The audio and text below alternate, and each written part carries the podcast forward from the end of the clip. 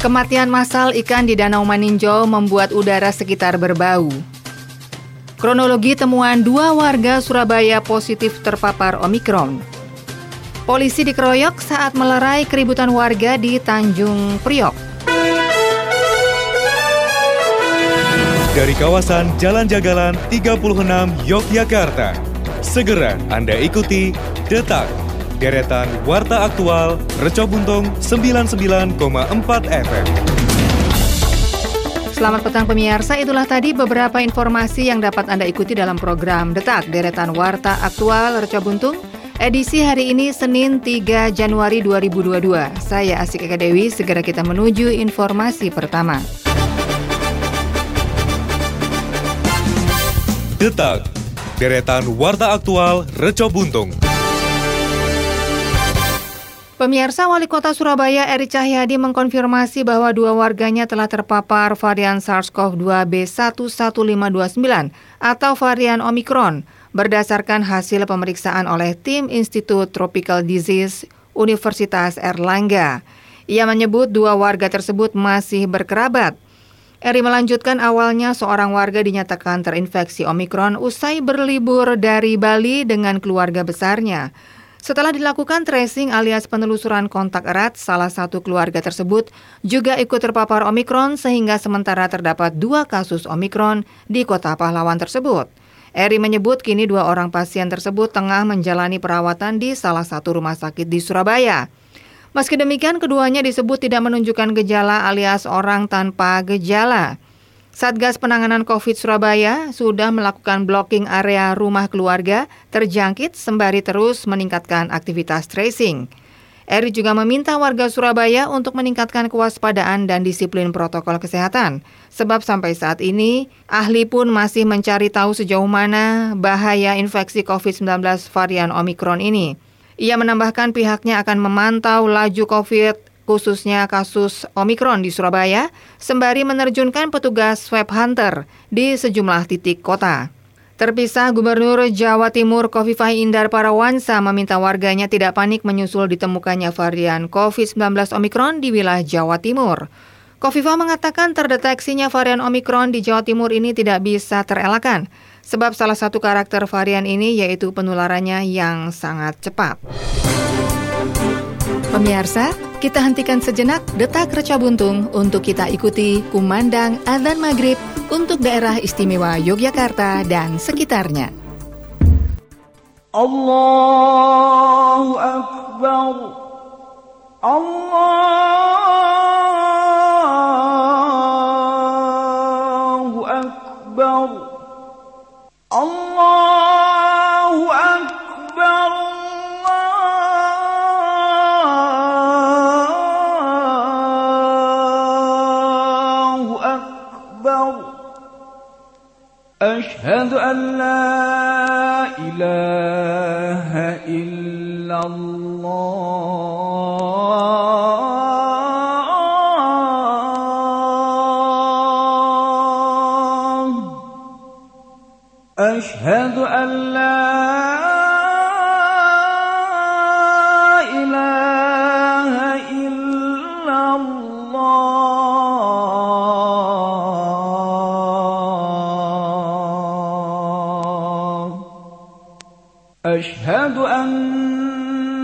محمد رسول الله.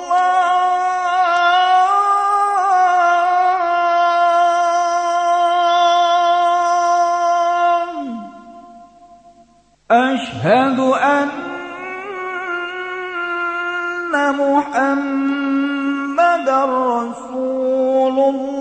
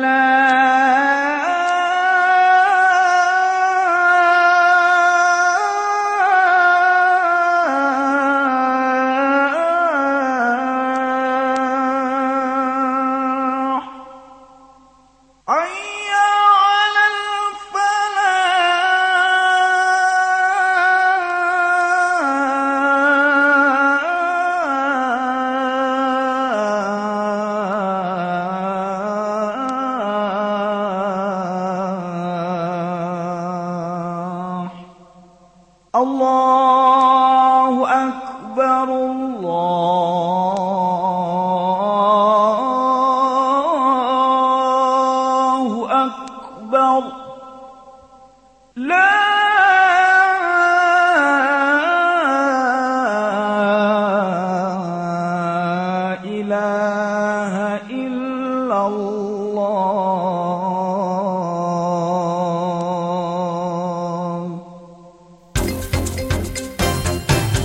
Pemirsa, kembali Anda ikuti Detak, deretan Warta Aktual Reca Buntung.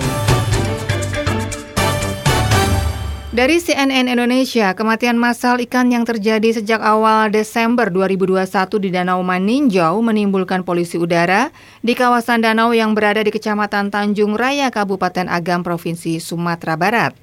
Rizky, 38 tahun menuturkan bahwa dalam perjalanan untuk mengunjungi Danau Maninjau, dia mencium bau tidak sedap semenjak memasuki Nagari Bayua. Di samping itu, ia mengatakan bangkai-bangkai ikan yang mengapung di Danau Maninjau menambah ketidaknyamanan warga yang mengunjungi kawasan danau untuk berwisata. Pengunjung Danau Maninjau lainnya yaitu Desrona 23 tahun mengatakan bahwa kunjungan wisatawan ke kawasan danau vulkanik itu bisa semakin menurun apabila pemerintah daerah tidak segera mengatasi masalah yang terjadi akibat kematian ikan massal. Kepala Dinas Perikanan dan Ketahanan Pangan Agam Rosva Deswira mengatakan bahwa ikan yang mati di wilayah Nagari Bayua total mencapai sekitar 200 ton dan di wilayah Nagari Maninjau sekitar 50 ton.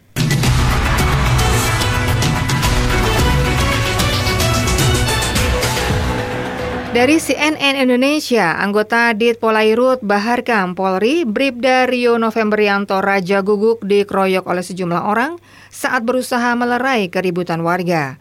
Peristiwa ini terjadi di Jalan ND Tanjung Priok, Jakarta Utara, Sabtu kemarin. Kapolres Metro Jakarta Utara Kombes Guru Arif Darmawan mengatakan saat ini pihaknya tengah menyelidiki peristiwa tersebut. Terpisah, Kasat Reskrim Polres Metro Jakarta Utara AKBP Dwi Prasetyo Wibowo menjelaskan, peristiwa ini bermula saat korban sedang makan di sebuah warung Tegal. Saat itu korban melihat ada warga yang terlibat keributan dan berniat untuk melerai. Dwi menyampaikan proses penyelidikan terkait peristiwa pengeroyokan terhadap anggota Polri masih terus berproses. Peristiwa keributan itu terekam dalam sebuah rekaman video dan sempat beredar di media sosial. Detak, deretan Warta Aktual Reco Buntung.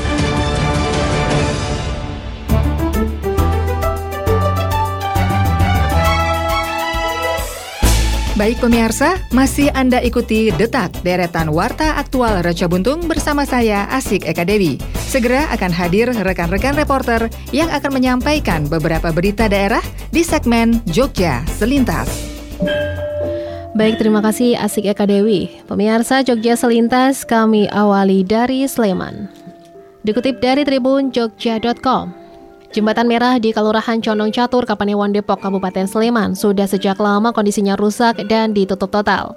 Jembatan yang membentang di atas sungai Gajah Wong tersebut kini akan dibangun ulang. Sesuai rencana mulai dilelang pada bulan Maret 2022.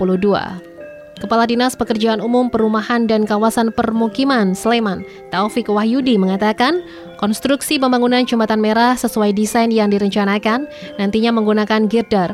Anggaran yang disiapkan sekitar 6,5 miliar rupiah. Detail engineering desain rehabilitasi jembatan merah di Kelurahan Condong Catur ini sebenarnya sudah disiapkan sejak lama. Namun realisasinya sempat molor karena terkendala oleh persoalan pembebasan lahan yang bermasalah dengan pemilik lahan. Kini, Taufik memastikan pembebasan lahan untuk pembangunan jembatan merah sudah tidak ada masalah. Nantinya semuanya akan clear, pihaknya akan langsung lelang dan diharapkan segera mulai melakukan pengerjaan. Jembatan akan dibangun baru dengan konstruksi girder, memiliki panjang 22 meter dan juga lebar 9 meter.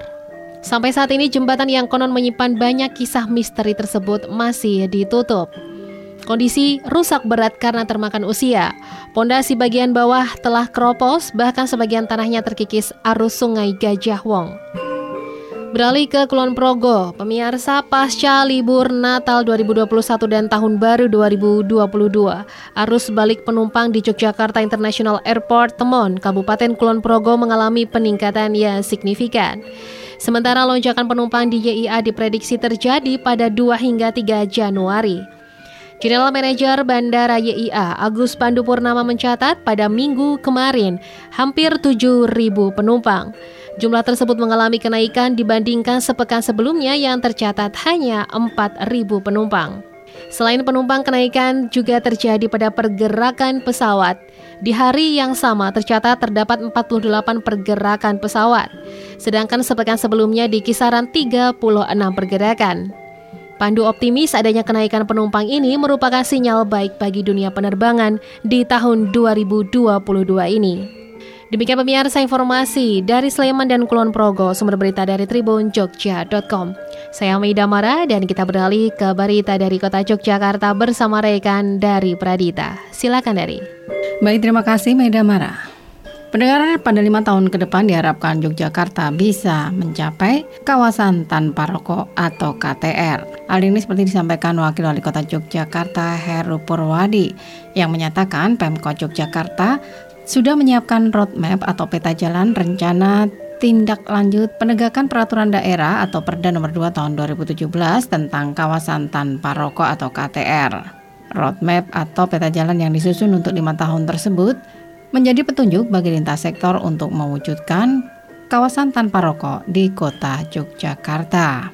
Bersama dengan organisasi non-profit The Union, Pemkot Yogyakarta juga telah menyelenggarakan fokus grup diskusi atau FGD terkait peta jalan rencana tindak lanjut penegakan perda kawasan tanpa rokok.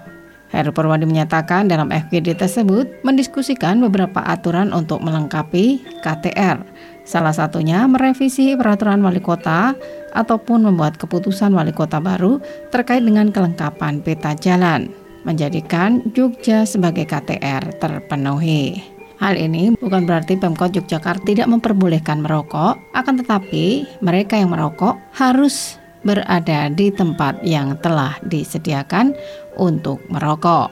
Kemudian masyarakat juga diajak untuk berpartisipasi dalam pelaksanaan KTR. Salah satunya untuk menyadarkan masyarakat, maka perlu penegakan hukum untuk memberikan shock terapi. Meskipun sampai dengan saat ini penegakan KTR belum sampai dalam bentuk pemberian sanksi. Akan tetapi dalam roadmap secara perlahan akan ada sanksi dari paling ringan sampai sanksi denda akan dibuat.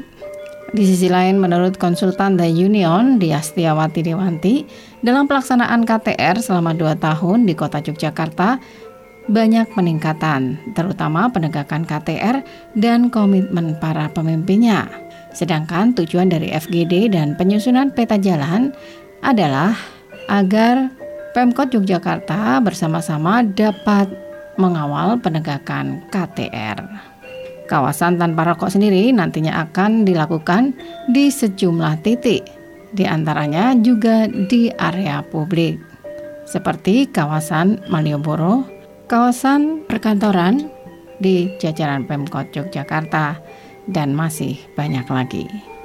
Pendengar seiring melandainya jumlah angka kasus positif COVID-19 di Indonesia, khususnya Jawa Bali, maka pemerintah pusat menemukan beberapa permasalahan serius Menko Marifes Luhut Binsar Panjaitan pada rapat koordinasi penanganan COVID-19 pada Minggu 2 Januari 2022 mengatakan permasalahan yang ditemukan ini adalah sesuatu yang fatal. Dalam penjelasannya secara daring, Menteri Luhut menyatakan per 31 Desember 2021 ada tambahan kenaikan level di 26 kabupaten kota akibat rendahnya angka tracing dan testing. Meskipun positivity rate kurang dari 5%. Selain itu, penggunaan aplikasi Peduli Lindungi di Jawa Bali juga menurun drastis. Untuk itulah, Menteri Luhut Binsar Panjaitan menyatakan kekhawatirannya terkait dengan kondisi tersebut. Mengingat saat ini kasus positif COVID-19 jenis Omicron semakin naik. Menko Marinvest Luhut Binsar Panjaitan juga menyatakan saat ini sebanyak 137 kasus positif COVID-19 jenis Omicron telah ditemukan di Indonesia. Dari 131 negara di dunia yang menemukan kasus tersebut, Indonesia menduduki urutan ke-41. Hal inilah yang memacu pusat untuk menerapkan beberapa aturan ketat dalam mencegah persebaran Omicron lebih luas lagi. Mengingat varian ini lebih cepat dibanding varian Delta dan Alpha, meskipun dengan fatality rate yang tidak separah jenis sebelumnya. Selanjutnya, langkah-langkah antisipasi penanganan pandemi tersebut di antaranya deteksi, yaitu menjadi langkah awal untuk mencegah penularan. Kemudian tes epidemiologi dan tes screening untuk meningkatkan rasio kontak erat yang dilacak. Kemudian surveillance genomik di daerah berpotensi dan penguatan surveillance di pintu masuk negara. Di sisi lain, Wakil Gubernur DIY KGPA Pakualam ke-10 yang turut hadir di Gedung Pracimosono Komplek Kepatian Yogyakarta menyatakan bahwa Pemda DIY akan terus mendukung langkah pusat.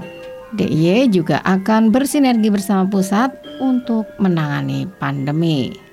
Demikian informasi dari Kota Yogyakarta, saya dari Pradita. Segera kita menuju ke rekan Widya Gita. Baik, terima kasih Dari. Pemirsa bersama saya Widya akan saya sampaikan informasi dari Bantul dan Gunung Kidul. Momen pergantian tahun baru telah selesai. Pantai Parangtritis di Kabupaten Bantul didapati banyaknya sampah yang dibuang sembarangan. Sampah yang didominasi bungkus makanan tersebut berserakan di sepanjang bibir pantai. Sejak pagi buta, petugas telah sigap membersihkannya. Koordinator Kebersihan Unit Pelaksana Kegiatan Parangtritis, Dinas Pariwisata Bantul Suranto mengungkapkan, jumlah sampah di Pantai Parangtritis setelah malam pergantian tahun baru cukup lumayan, namun tidak sebanyak bila dibandingkan dengan sebelum pandemi. Jumlah sampah yang diangkut sekitar 3 sampai 4 armada roda 3. Saat ini sampah telah dibersihkan Suranto mengatakan volume sampah paling banyak justru terjadi pada hari Kamis, tanggal 30 Desember lalu, mencapai 8 viar. Sebab saat tersebut ada banjir kiriman sampah dari laut berupa ranting dan dahan pohon.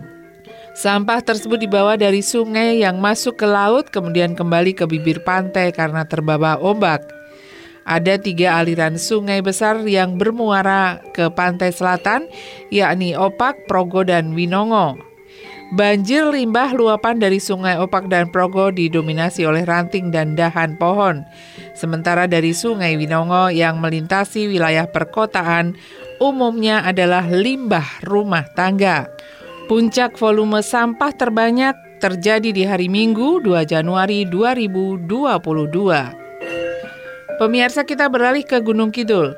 Harga telur ayam selama beberapa waktu terakhir mengalami kenaikan dari harga normal. Kondisi tersebut juga dirasakan di Kabupaten Gunung Kidul di mana harganya terbilang stabil tinggi. Ketua Paguyupan Ayam Petelur Gunung Kidul Subandi juga mengakui kenaikan harga telur ayam terbilang signifikan. Subandi menilai naiknya harga telur ayam tidak lepas dari terbatasnya persediaan yang tidak sesuai dengan permintaan yang sedang tinggi. Apalagi banyak peternak yang memilih mengurangi produksinya karena terdampak kebijakan PPKM. Ia memperkirakan ada sekitar 20 hingga 30 persen peternak telur ayam kecil di Gunung Kidul yang harus gulung tikar. Mereka memilih mengafkirkan ayamnya secara dini lalu tidak lagi memproduksi. Setelah PPKM melonggar dan aktivitas meningkat, permintaan masyarakat naik. Namun karena produksi turun, persediaan telur ayam di pasaran menjadi terbatas sehingga memicu kenaikan harga. Meski persediaan tidak seimbang dengan permintaan, ia meyakini kebutuhan telur ayam di Gunung Kidul tetap bisa terpenuhi, antara lain dengan menyediakan dari Jawa Tengah dan Jawa Timur. Subandi berharap agar harga pakan bisa lebih murah, sebab keuntungannya terbilang kecil karena mahalnya harga pakan yang membuatnya memilih mengurangi produksi saat PPKM. Kepala Seksi Distribusi Bidang Perdagangan Dinas Perindustrian Perdagangan Gunung Kidul Sigit Haryanto menyebut telur ayam menjadi komoditas pangan dengan kenaikan paling signifikan. Pekan lalu harganya tercatat sampai di 34.000 per kilogram. Meski sempat turun tipis, ia menyebut harga telur ayam tetap stabil tinggi. Subandi juga menyebut naiknya daya beli masyarakat menjadi pemicu apalagi dengan adanya bantuan tunai dari pemerintah yang langsung digunakan untuk membeli bahan pokok. Sigit mengaku tidak bisa memperkirakan berapa besar kebutuhan telur ayam di Gunung Kidul, namun ia memastikan persediaan tetap aman. Nah pemirsa demikian tadi informasi dari Bantul dan Gunung Kidul sumber berita tribunjogja.com. Selanjutnya kita kembali ke rekan Asik Eka Dewi untuk menyampaikan informasi yang terakhir.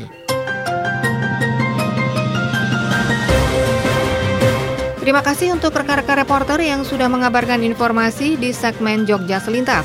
Dan pemirsa, sekarang kita sampai ke informasi yang terakhir. Detak, deretan warta aktual Reco Buntung. Dari Tribun Jogja.com, aksi kejahatan jalanan atau kelitih yang semakin marak di Yogyakarta turut direspon pengamat sosial Elanto Wijoyono. Pria yang pernah menghadang rombongan konvoi Moge itu berpendapat, sampai saat ini baik pemerintah daerah maupun aparat penegak hukum belum menyentuh akar dari kejahatan jalanan atau kelitih. Meski pemerintah daerah istimewa Yogyakarta merencanakan akan ada pendidikan khusus bagi para pelaku kelitih, namun oleh Elanto hal itu dinilai masih berada di hilir permasalahan. Elanto mengatakan dirinya sepakat fokus ke akarnya yang secara serius terkait kelitih belum disentuh pemerintah maupun aparat penegak hukum. Yang dilakukan selama ini hanya penanganan secara responsif. Dia berpendapat ada dua cara untuk mengurangi munculnya geng klitih di Yogyakarta. Yang pertama dimulai dari sekolah-sekolah. Keberadaan geng di sekolah menjadi wadah, pengawasan di lingkungan sekolah menjadi pagar awal. Upaya mereduksi geng sekolah menurutnya sangat diperlukan, supaya para siswa tidak dimasuki oleh preman dan oknum lain yang nantinya mengarahkan kepada tindakan negatif. Pencegahan yang kedua, Elanto berpendapat bahwa peran lingkungan keluarga dan tempat tinggal sangat besar untuk mengurangi remaja berbuat kriminal. Sejauh ini para pemuda dinilai sulit untuk menyalurkan ekspresinya dan sayangnya hal itu tidak ditangkap oleh keluarga dan juga pengurus kampung. Untuk ranah ini bisa dari pemerintah daerah. Dia melanjutkan sangat wajar apabila saat ini masyarakat merasa khawatir dengan maraknya kasus kekerasan jalanan atau kelitih di Yogyakarta karena upaya konkret tidak dilakukan konsisten oleh Pemda maupun aparat. Memang aparat berhasil menindak tetapi sisi lain mereka mengeluarkan pernyataan yang tidak sesuai realita.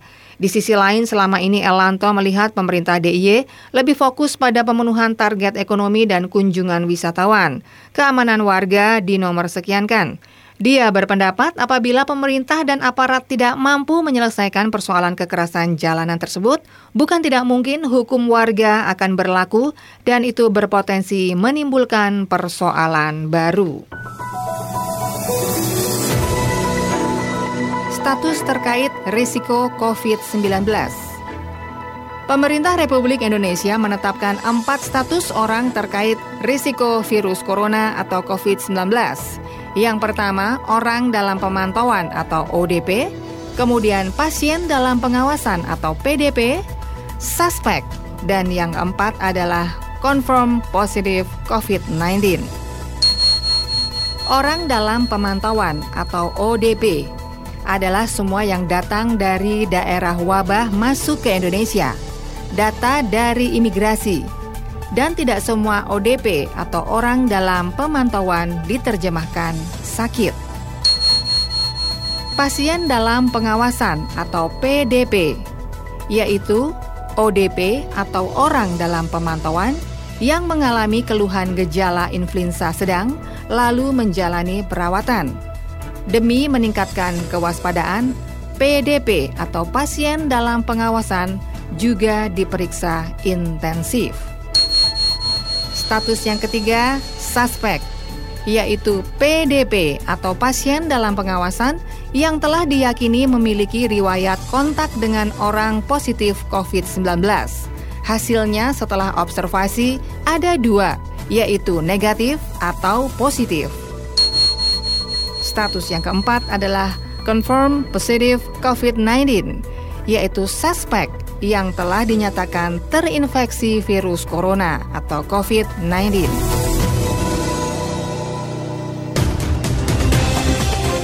Pemirsa informasi tadi menutup program Detak edisi hari ini Senin 3 Januari 2022. Ikuti kembali program Detak deretan Warta Aktual Nerco Buntung esok petang pukul 18 waktu Indonesia Barat. Radio lawan COVID-19. Jangan lupa cuci tangan pakai sabun, jaga jarak, jangan berkerumun, gunakan masker, dan lebih baik di rumah saja.